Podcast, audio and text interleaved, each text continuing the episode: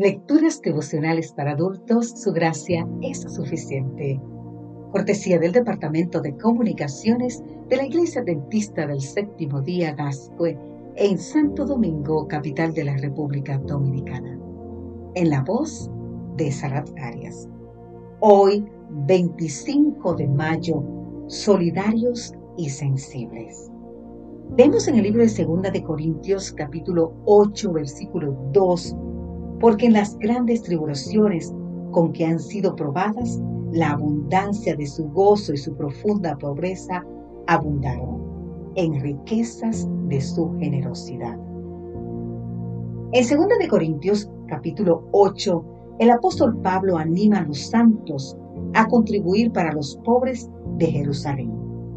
De esta manera demuestra lo importante que es ayudar a los necesitados. Para motivarlos, reconoce una ayuda anterior y cita el ejemplo de, vamos a ver, nuestro Señor Jesucristo, que por amor a vosotros se hizo pobre, siendo rico, para que vosotros con su pobreza fueseis enriquecidos. Te invito a leer el libro de 2 de Corintios, capítulo 8, versículo 9. Además, el apóstol recomienda a la iglesia, a su amigo Tito, joven ministro y compañero en la lucha por la expansión del Evangelio. Dos grandes enseñanzas se destacan en este capítulo 8 de Segunda de Corintios. La primera, solidaridad. Cuando alguien está en necesidad, la iglesia local debería unirse para ayudar. No debemos esperar que el gobierno u otros organismos o la organización ofrezcan ayuda. Las personas más próximas a quien está necesitado deben poner de manifiesto su apoyo solidario. La otra es sensibilidad. La de Pablo con Tito, al que reconoce y recomienda como fiel colaborador. La solidaridad es adhesión o apoyo incondicional a causas o intereses ajenos, especialmente en situaciones comprometidas o difíciles. La solidaridad nace en el corazón de Dios, quien se despojó a sí mismo y demostró su amor, descendiendo y poniéndose a nuestra altura y ofreciendo su vida para, para saldar nuestras deudas. Él colocó su riqueza para que nosotros, siendo pobres, podamos ser enriquecidos.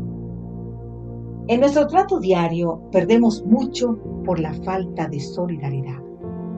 Algunos quedan encerrados en su propio egoísmo sin estar pendiente a las necesidades del prójimo. Y de esa manera no cumplimos ni la misión ni el ejemplo que el Señor nos ha dejado. Si Dios es nuestro Padre, somos hermanos y dependemos unos de otros para ser fieles.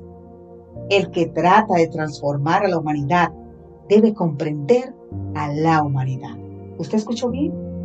El que trata de transformar a la humanidad debe comprender a la humanidad. Solo por la solidaridad, la fe y el amor pueden ser alcanzados y elevados los seres humanos. En esto, Cristo se revela como el Maestro el maestro de los maestros, de todos los que alguna vez vivieran en la tierra. Únicamente Él posee una perfecta comprensión del alma humana.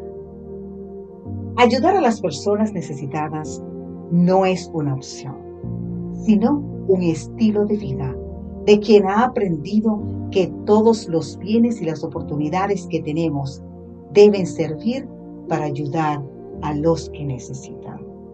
Porque el propósito de la vida humana es servir y mostrar compasión y voluntad de ayudar a los demás.